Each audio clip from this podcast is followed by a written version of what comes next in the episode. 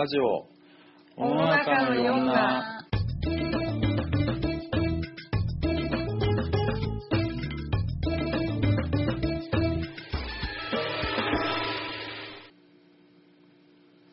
なんか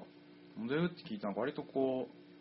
のラジオとか始めたりしてなんか結構ファッション雑誌女性のファッション雑誌とか結構見たりしてたからなんかこう女性ファッション誌に載ってるモデルさんみたいなちょっとなんとなくこうイメージが強くてなんかそういう人たちって結構こう知名度じゃないけど一般層の人気とかも関係あるじゃんパラメーターとしてだからなんかこう結構 SNS とかの関する自己プロデュースとか外に出していく自己プロデュースがめっちゃ命だなとこうあらばら見ながらそうだとみちゃんのこの評価とかみたいなとそのブログのコメントとみんなこう褒められてばコメントとみちゃんのことあの子全然わかんないけどメイクめっちゃ下手とか誰々のパクリとか書かれててあそうなの全然わかんねえよ俺にはと思いながら言ったりしたんだけど別になんかその外に対するそういうのは情報開示じゃないけどなんかやってなんか特になんか私はなんだろうなやってた時期もあったブログを、うんうん、あそうなんだやれって言われた自分所に強制ではないけど、うん、ファンがついた方が集客も上がるし、うん、そのショーとかの場合、うん、とかまあ貢ぎ物とかもくれたりするし、まあ、悪いことはないよみたいな感じ。貢ぎ物っていうと女の子のファンいや名古屋の場合は、うん、本当に男性でアイドルファンみたいな人たちが名古屋のモデル僕が発見したぞみたいな追っかけてくるんじゃないアイドルとかみたいな感じだそうだからでも名古屋とかだと狭いから、うんうん、会っちゃう道端で友達と遊んでる時とかも会っちゃうからだしなんかなんと思ってるのか、うん、友達みたいに接してくるからよみたいな感じで来るからでもそれ接する機会ってあるのそのたまたまプライベートになっちゃった以外の場でなんかそういうショーに見に来てくれるとか時ってなんか控室まで来るいや来ない、うん、差し入れしてくれるとか、まあ、すごい子は事務所に誕生日の時にすごいプレゼント来るとかそうなんだでも確かにそのなんかアイドル感覚で見てくるみたいなのなんかちょっと最近なんか思うとかなんか先週なんかガールズバンドでガレージロックやってる感じでなんかのバンド3人の女組のミュータントモンスターっていうバンドがあるんだけど、まあ、結構ビジュアルが22ぐらいの3人でやってて、まあ、全然ビジュアルがすっきりとした感じでこう女子高生バンドみたいな感じでデビューしてだけどこうチャットモンチとかみたいなこうなんか結構女の子の可愛さっていうよりはこう普通にガレージロックやってる感じでバリバリガレージロックみたいな本人たちのブログ見てるとこうこびてる女の子とか気にしないロックで私たちやっていくぜみたいな感じでやっててでブログとかいろいろ見て音源かっこいいなと思ってヘビーメタのさバンドの人たちとは違うなんかさそのアイドルのさ、うん、ヘビーメタのやつもあるじゃんあーベビーメタルあれはもう完全にアイドルが恵比寿中学そうのあれはアイドルがメタルを楽曲やってるやつだけど俺ってやつはそのバンドその割とこうちゃんとしたロックやってるバンドの3ピースのやつをそのネットのブログの情報を見てであ結構かっこいいなと思っていざライブ会社初めて行ったらもう本当に最前は全員アイドルファンみたいな男の人たちばっかりのノリでその T シャツそのミュータントモンスターバンド名が書いた T シャツでタオルもそういうの巻いてサイリウムこそ持ってないけど完全にこうヤジとかの入れ方がアイドル現場と一緒じゃんみたいな感じですげえびっくりしてでも本人たちはブログでブログでそのこびてるやつらみたいになってたどっかで言ってるのに絶対こびてる本当にこびてるそういう人たちもああそうなんだかわいそうなんか事務所の本人たちはそうやって言ってるけど事務所はでも結構ルックスも割といいしそういう感じでグッズ展開もしたいみたいな感じになっててそうやっぱり物販は大事へなんか名古屋のモデルとかも何グループかモデルの子たちがガールズユニットみたいな感じで売り出してもうなんかグループ的に売り出して個人を見てもらうみたいなグループの中でいい子を見つけてもらって知名度を上げて、うんまあ、でソロみたいなそうそうソロでまあ、その歌とかじゃないけど、有名になって東京っぽいみたいな。なんかそのモデルさんとかがその組むグループってどっちかっていうとなんかイメージ的にはなんか近いところでなんか e ガールズとかみたいななんかこうスラッとした子たちがこう組んでるグループのユニットとかってなんかどっちかでなんか女性ファンの方がなんかメインなのかなってなんか印象とか。名古屋は下手なんかなんだろうな女の子に受けるようなのが苦手、うん、だから食いついてくるのはやっぱりオタクみたいな人とか、うん、普段会社行ってるから、うん、あんまり他には言ってないけど、うん、内緒で休日応援してますみたいな人とか、うん、サイリウム買ってくる人とか、うん、はいるでもその人たちにとってなんだろう普通のこうキャピキャピしたどっちかというとこう10代前後中心とかのアイドルの方を応援してるのとモデルの子を応援してるのはちょっとどうなんで意識的に違うもんなんかねなんかさやっぱちょっとかぶってるところがあるんじゃないあるなんかこうモデルなのにアイドルとして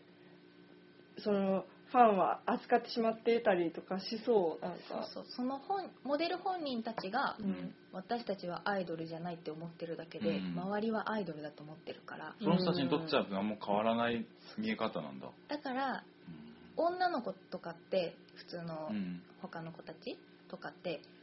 アイドルってみたいな子が本当に多いから、うん、一部のそのやっぱり可愛い女の子が好きっていう子たちはファンになってくれる人はいるけど、うん、結構その例えば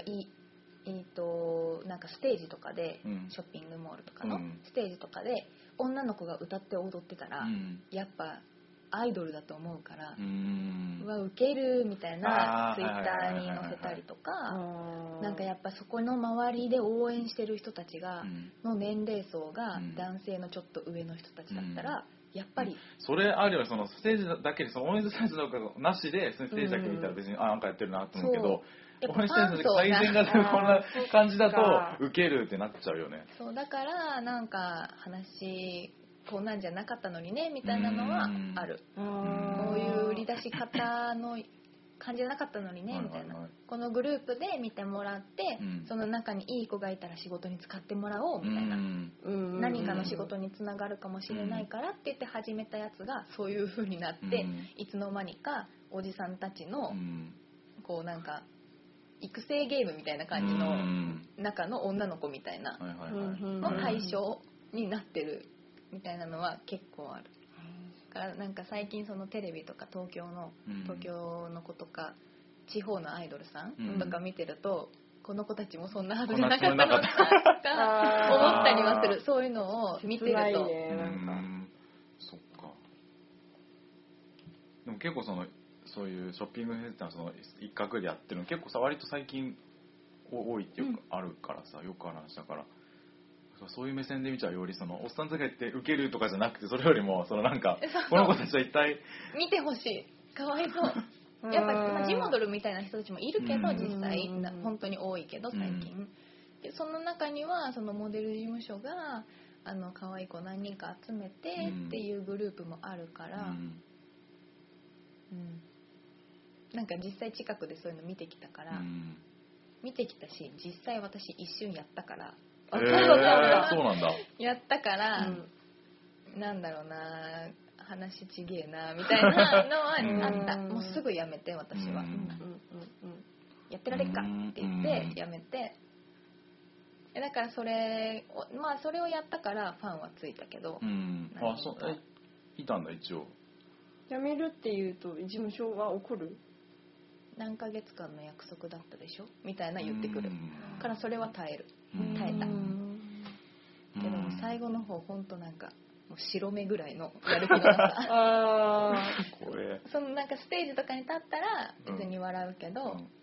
光る白目みたいななんか嫌な顔はしないけど、うん、白目なんだろうなその一緒にやってるモデルの子、うん、と今日もあと何分だよ頑張ろうみたいな励まし合って乗り切るそういう子他にもたくさんいそうだね、うんうん、今はねお仕事が少ないから、うんうん、何かに引っかからなきゃいけないから、うん、みんなすごく努力してる名古屋は特に努力してる子多いなってすごく思う。なんかやめて余計思う。あの子頑張ってたなとか。ゆきちゃんがそのモデル活動始めて今まあ5、6年ぐらい経ったりしてるけど、そのまあ5、6年そんな変わらんかもしれないけど、今だんだんなんかどうなってきてるんですか、モデル仕事は。そう取りづらい云々とあの話で言ったら、なんか新規のモデルさんを使う企業が少なくなったかなって思って。リピーター、でそういうのって結構最初のお給料とかはいいけど、二次使用でお金が少なくなったりとかして経費を浮かせられるとかが多いし、今はアニメを使ったりとか、なんかその時の流行ってるものを使って CM を使われたりとか、芸人さん使ったりとか、芸人さんとかってやっぱり安くてもやります、顔が売れるならみたいな人が多いから、そういうのを使ってやったりとかしてるから、結構シビア。最近そうなんだ。芸人とかもそのライバルみたいになってくるんだ。厳しいな。なんかムービーとかで行きたい子とかは、やっぱ喋りとかをそういう人たち見て勉強してる人が多いから、でゆくゆくは負けないぞになっていくから、視野は広くなるけどライバルも増える。あ、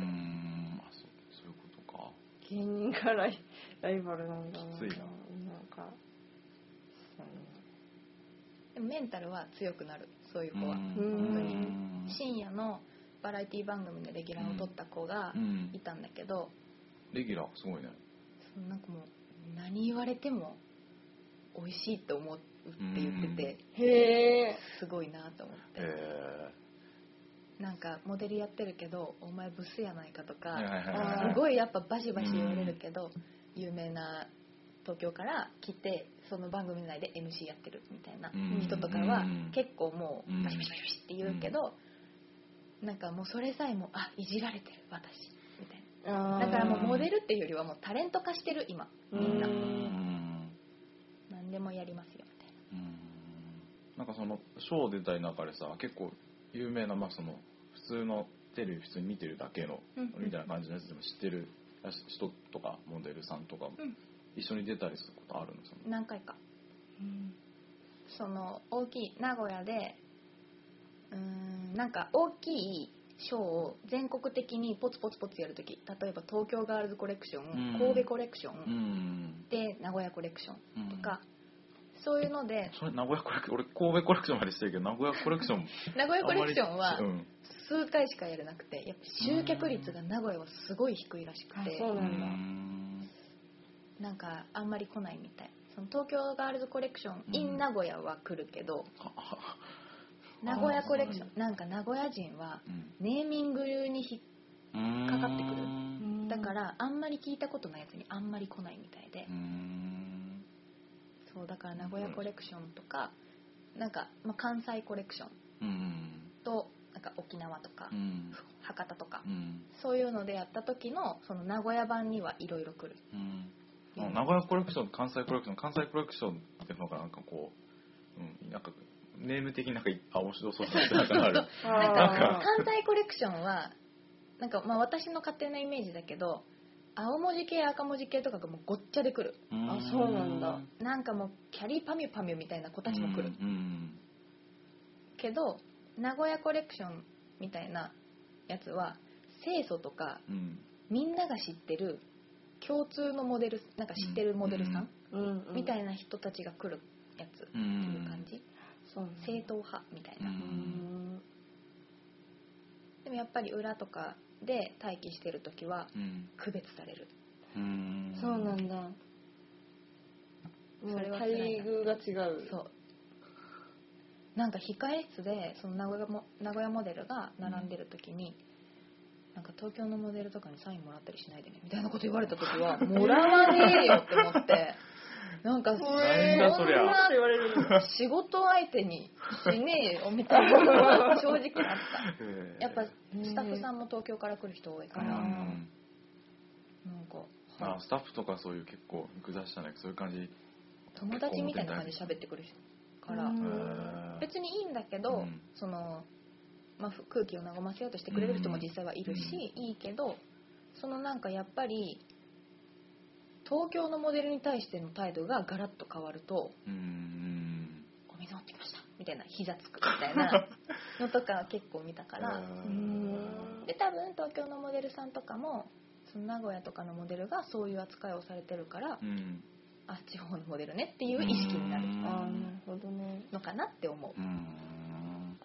あるんだ、それも名古屋頑張ってほしい。でもなんかその売り方が下手な、なんかちょっとなんかわかる。売り方本当に下手。本当に可愛い子はもうすぐ東京行っちゃうし、2,3 年とかで、その大手の事務所だったら東京にも支社があるから、まあ、東京支部に行ったりとか、まあ、ちっちゃい事務所の子たちとか中堅とかは事務所辞めて、でだいたいそういう時って何ヶ月間か他事務所に移籍禁止ってなるから、契約上だから、その契約上にのっとって何ヶ月間か待って、その間東京でなんか、まあ、レッスン受けたりとか、その間にバイトしてお金貯めて生活費貯めて東京行くとか、そういうことをするから、可愛い子がどんどんいなくなる。次はモデルっていう肩書きで、こうすごい男は引き寄せられるもん、そのすげえ食いつくの。食いつかない。ない。なんか私が一番嫌なのは、イベントコンパニオンの人たちが、私モデルですってすごく言うから。へえ。コンパニオンやってなる。モデルってイベコン会社の人たちが、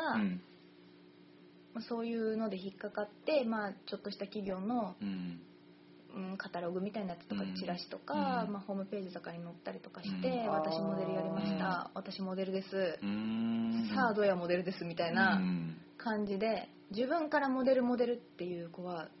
が多いから、それに引っかかる。モデルやってる子、本当のそのちゃんとしたモデルにの子はもうちょっと顔が売れて頑張ってからみんなに言おうって思うから、あんまり言わない。気づいてもらえるようになろうみたいなになるけど、そのイベコンさんとか、なんかモデルの子でレースクイーンやってる子もいるけど、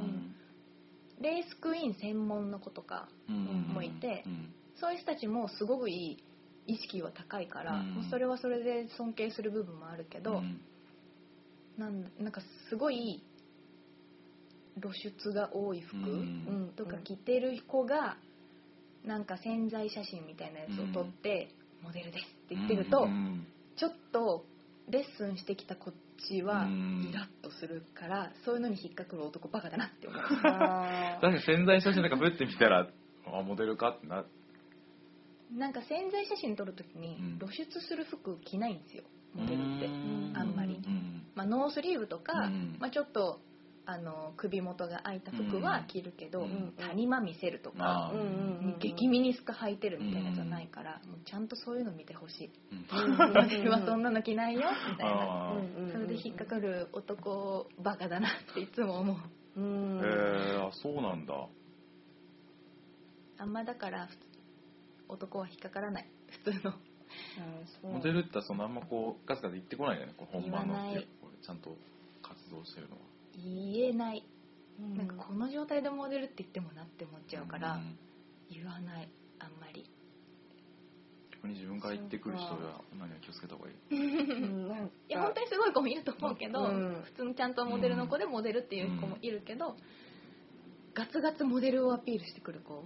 この間あれに出てさみたいなのを言ってくる子はあんまり好きじゃない。ちゃんとなんか。ちゃんとプライド持ってやってるんだなって思った今、すごいな。そっか。モデルってそうだな、ざっくりっていうか本当してるもんね、なんか。俺たち作家みたいな感じで。なんかでも確かに作家ですとはやっぱり今は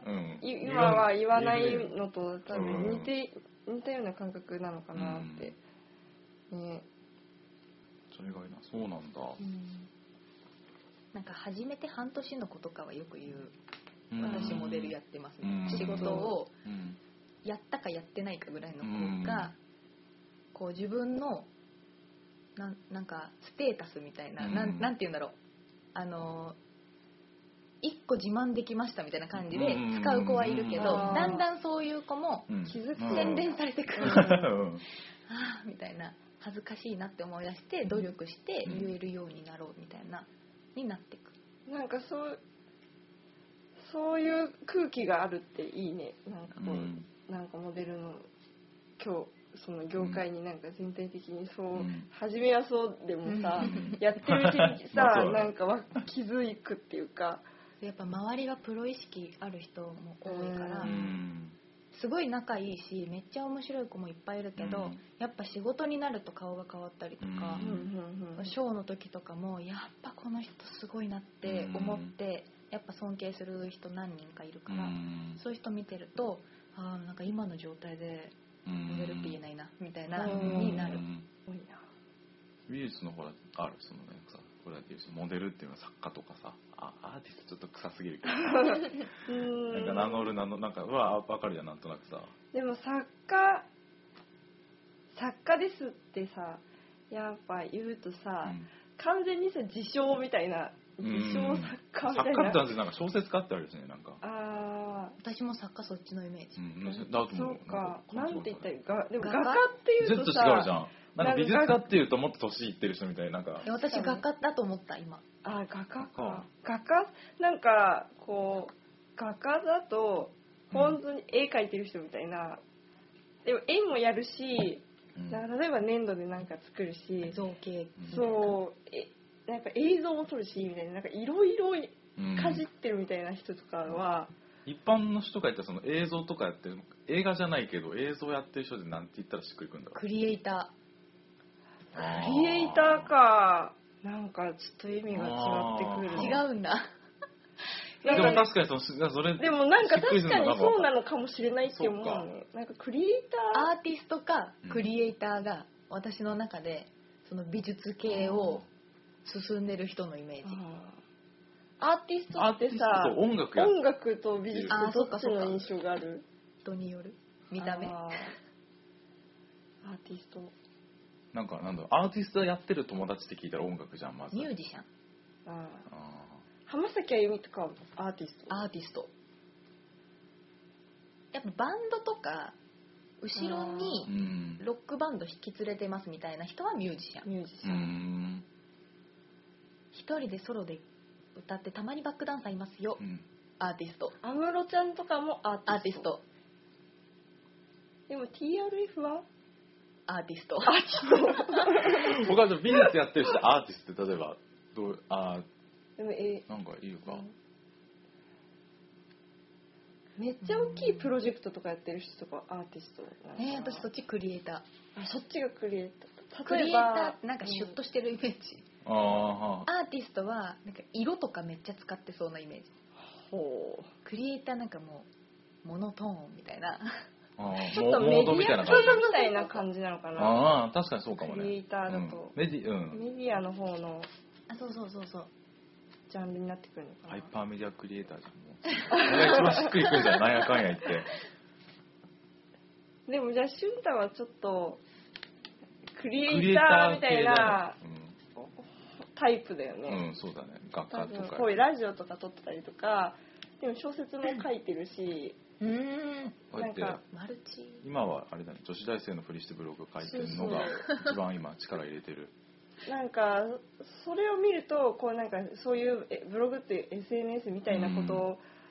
を使ってたりとか割とこう表現媒体みたいなのがそっちの方だからクリエイターなのか。でも私は絵を描いてるから画家アーティスト私の中ではこっちはアーティストじゃあクリエイター。へえなんか不思議すごいでも面白いね。限りない人から言うと、うん、そういう分け方っていうか、うん、ジャンルの付け方、うん、でも美術を専門にやってる人の方がやっぱこう全体人口数の中ではさ、うん、少ないわけだからさ、うん、やっぱこっちの一般たちからしたらこう一般の人たちの、うん、その考え方っていうか、うん、そっちをこうに合わせてた方が俺らの中では普通にその俺らの中のサッカー運動でいいけど、そうそうそう、人に言うときはそれちゃんと直した方がいいかもね。なんかニュアンス、捉え方みたいなのが結構ざっくりしてるから、何も知らない方は。だからなんか言葉のイメージ、だってクリエイターって本当の意味わかんないし、だからクリエイティブさえちょっとあんまり和訳難しいから、そのクリエイターなんだろう、シュッとしてるなんかムービー系みたいな感じみたいな、それで勝手に自分の中で認識してる。へえ、そういう話って初めて聞いたかもな。なんかそうそう、でもね、結局さ、こっちサイドもさ、外に向けてさ発信しなきゃいけない、こうやってること、自分たちで絵描いてることとかをさ、こう美術やってる人たち同士でさ、こうくちゃくちゃさ、いいでみたいな感じでやってもしょうがないっていうかさ、こう知らない美術を勉強してきてない、こう本当に一般社会の方にこう出していかなきゃいけないから、なんかそっちがそう考えてるなら、なんかそう、じゃあ人に言うときはそうしようみたいな話になる。まあ俺ら大学行ってっからさ、何やっても美大生ですって言ったらニュアンス伝わんじゃん、それだったらなんか粘土やってても映像やっててもいいじゃん。でもいざ卒業したらめっちゃさ説明しづらくなる、急に。今割とからなんて言えばいいんだろうね。そうか、私はじゃあアーティストですってもうクリエイターっていう。でもクリエイターっていいんじゃない？クリエイターの方がめっちゃガンガンお金もらってそうじゃない？アーティストっていうよりもなんか直でお金もらう。アーティストだったら事務所になんかこうあるけど、クリエイターだったら直にこうお金の動きがすごいイメージが、なんか本当に自分でこう極めた感じ、会社として動いてるみたいな。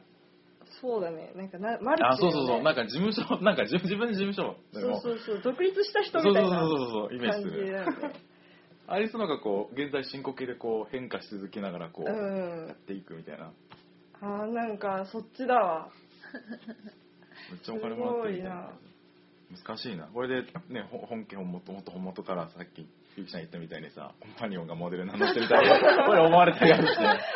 そうか。クリエイターのって言ってさ、正直イラッとくるよねみたいな。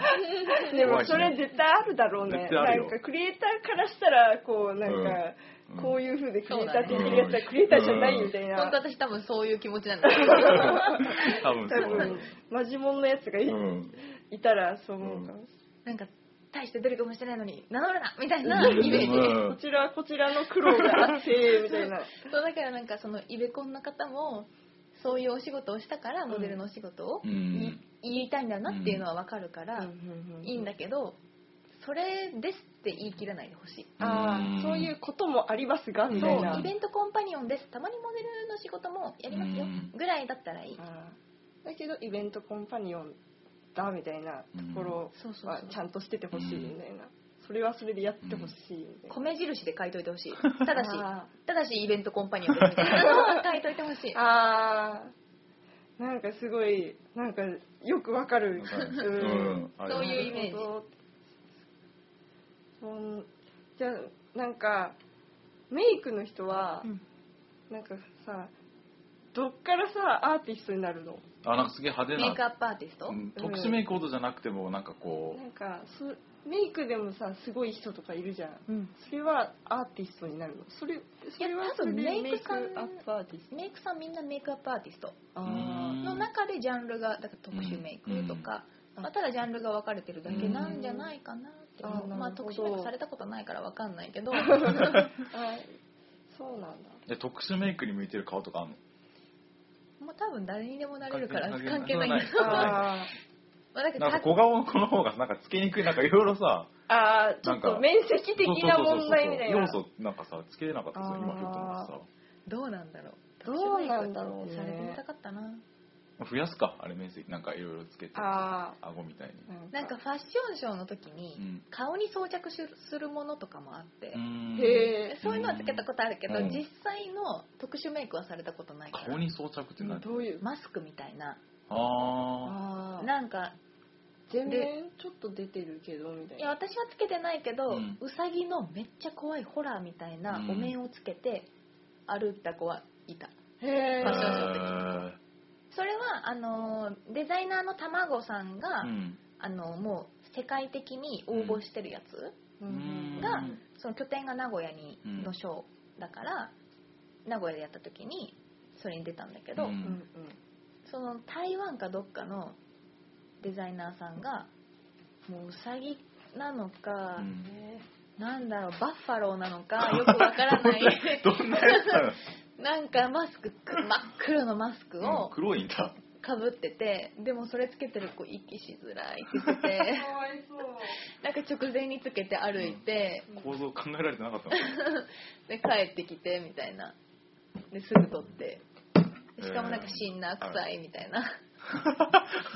あいうショーだよねああいうショーってギリギリまで作ってる人が多いから、うん、もう止めてもう止めてラッカーの匂いでなんか臭いって言ってたピンクのなんかやだなだってここにいるんだもんそれが顔にさあそれきつそうだね普通になんか貧血になっちゃったりとかしないのまあその時はアドレナリンが出てるからショーの時はあだから別にうんなんかショー全然話変わるけど、うんうん、ショーって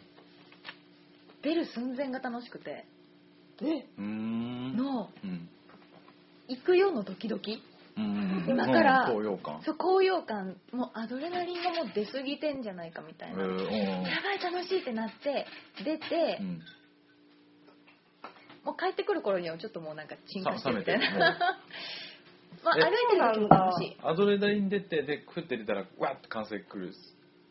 とかなんかこうなんかその歓声のそれにその歓声も気持ちいいやっぱり、うんまあ、最初のまだ新人ぐらいの時は、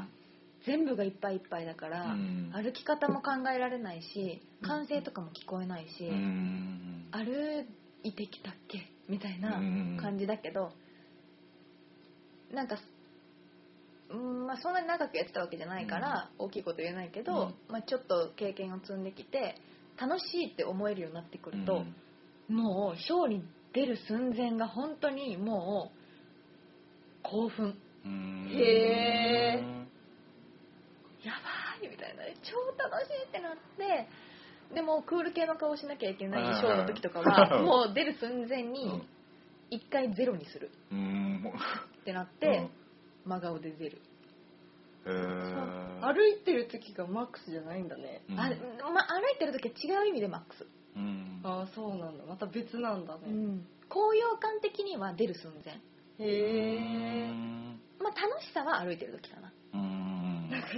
結構こうドラゴンボールとかさああいう戦ってるんですだとさ戦ってる相手のためにゾクゾクしてなんか興奮なんか強いやつほどみたいな。まあでも本当にそういうイメージ。出てる時は出る寸前はこうなんかどんな敵に出会えるんだみたいなのイメージ。なんか不思議そうなんだすごい楽しいだからショー本当に一番好きだったから、うん、ショーのオーディションとかはなんか事務所の人とかにも私一番ショー多かったからその事務所の中でも、うん、だからあなたが行きなさいよみたいな、うん、っていうプレッシャーもあったけど、うん、それに応える自信も最後の方はあったから、うんうんうん、オーディションの自分の歩く番が来ると、うん、見てろよっていう気分になって、うんうんまあ、最初の方本当になんで本番じゃないのに先輩モデル50人ぐらいいる中で一人ずつさらされなきゃいけないのって思ってたけど最後の方は憧れなさいぐらいの勢いに全然上の人はいっぱいいたけど、うん、でもなんかその時はちょっと強くなるみたいな、うん自信がついたんだねそうなんかその実績はそこまでないけど、うん、経験はちょっとずつ詰めてきてるからなんか力になってくるみたいな、うんうんうん、私あれも出たし、うん、あの人にうまいなって言われた、よし行くぞみたいなのはあった、あすごいそれがショーは楽しかったでも何年か経ってからだもんねこうやりだしてからさ、うん、そうなる私は多分身長が高い分、うんうん、それが来るのが早かったその歩き方が追いつければ仕事が入ってくるよって最初には言われたから、うん、だからウォーキングだけは頑張ろうと思ってやってたからショーには自信が持てたし最後の方はで出たいショーに出れるようになって、あ、もういいかなって思ってやめた。めっちゃ厳しいの、あのレッスン厳しい。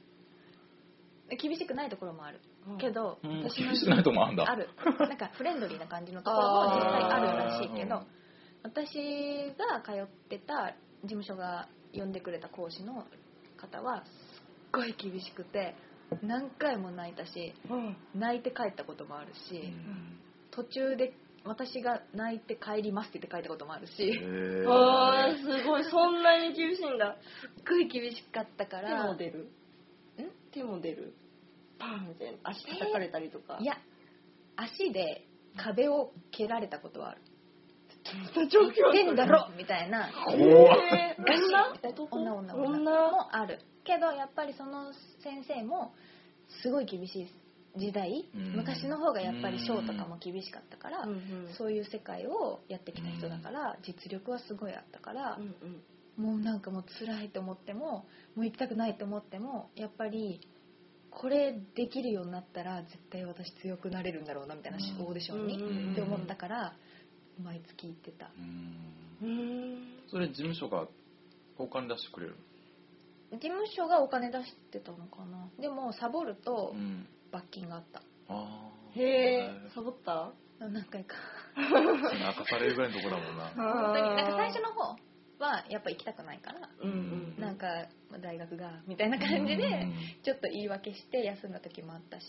実習がみたいな。大学抜けて嫌な顔、大学に嫌ねって顔されて、向こうで泣かされて。そうか。でも親には言えないし、そのやってた時の愚痴は言うけど、辞めたいって言えないし、辞めたいって思っても負けず嫌いだから、こんちくしょって思うタイプだから。辞めたいとは親には言わなかったし、ウォーキング行きたくないって言っても行ってたから、まあ実際ちょっとサボったけど、けどなんかあんまり相談できない、愚痴は言うけど相談はできない感じだったから、なんか実際本当に辛い時期もあったけど、けどやっぱオーディションで勝てるようになってくると、こうなん気持ちも楽になってきて、よしウォーキングレッスン来月こういう風に頑張ろうみたいなモチベーションになってたから、楽しかったかな今思えば。あの時はすごく辛かったけど。オーディションも勝ち負けみたいな感じで言い方するんだね。勝ち負け、自分が受かりたいオーディションとかに対しては勝ったなって思う。どっかのライバルって思ってる子がいると、でその子が受かったりすると、負けたってめっちゃへこむ。私の方が食いついたと思ったのにみたいなのはある。もう一回やりたいとは思わない。もう一回事務所に入ってとかは考えてない。まあ年齢的な問題かな。あ、そうなんだ。この年で浮き沈みしたくないし、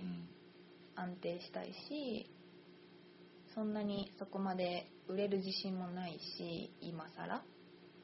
なんか一回東京に行きたいなって本当に思った時があって、親にも言って、どうすんのみたいなってなって、事務所に辞めるって言った時は行く気でいて、東京に、で辞めるって言ってから半年後に辞めれる契約だったから、それまでにじゃあ考えようと思って考えてたけど、やっぱいずれ結婚もしたいし、いつか、まあすぐじゃないけど、結婚もしたいし、お金もやっぱりそのために貯めたいし、夢を追うか現実取るか、どっちがいいかなって考えたら、現実で夢作ろうと思って、かっけえな、そっちを取った。なんかそのモデルで成功したいってその辞める時は思ったけど、なんかそれよりも楽しいこと絶対他にもあんだろうなと思って、それ見つけようかなみたいな。でモデルも楽しかったから、ちょっと後悔もあるけど、ちょっとぐらい後悔したっていいやと思ってやめちゃった。それかっこいい今のその現実で。やった。いやかっけえな。いいな。そんな決断いいな。私なんか今も呼んでくれる人はいるし、仕事、別にそんな世に大っぴらに出る仕事じゃないけど、式場のカタログやってとか、ヘアショー出てとか。そういうのは読んでもらえるから私はそれで今は十分かなと思って、うん、でちゃんと他の仕事ついて、まあ、金銭面は安定しつつ、うん、そういうのがたまにこうなんか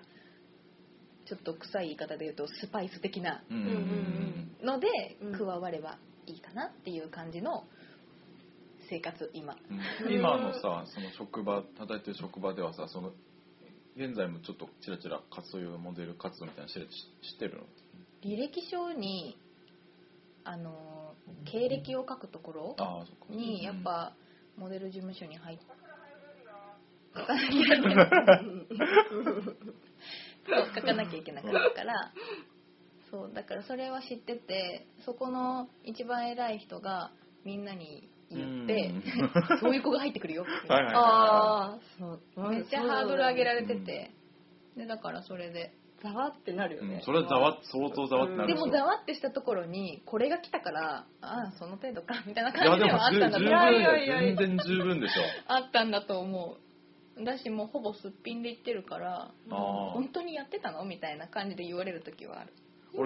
今今日来る前よりもだいぶ本当モデルだってなってる今あれであ、うん、嬉しい本物じゃんってなってる、うん、私はすごいなんか見慣れてるからさ全然その通りだね、うん、そうそうそう割とやっぱ俺の周りに一人もいねえわと思って、うん、ああ違う全然高校にもいなかったしねいなかったそうそうそうゆきちゃんみたいなタイプは、うん、みんな割となんか本当になんかビジュアルを褒められたことがなかったから、うん、そのモデルの中にいたって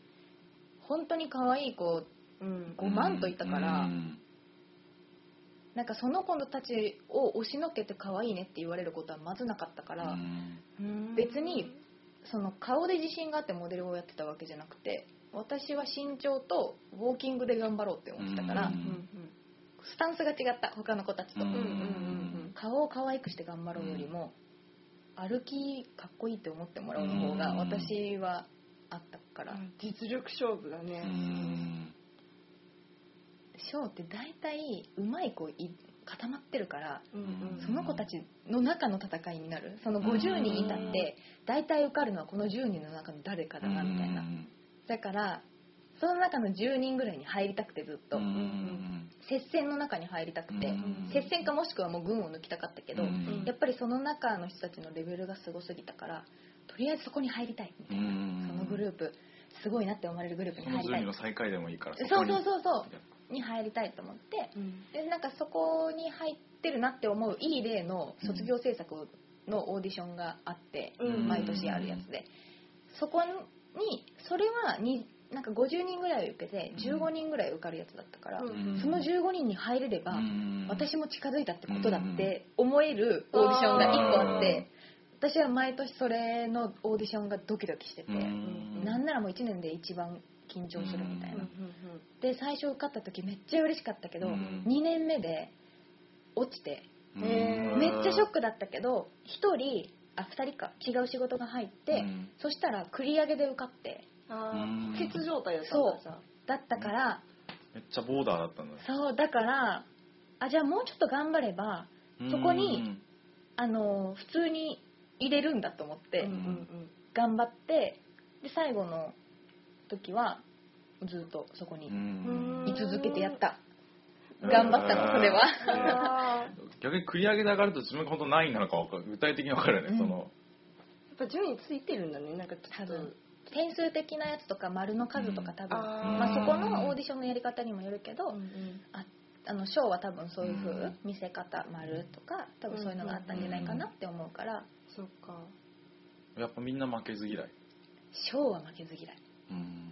でもそっちに向いてるね確かにさ性格的にもさ、うん、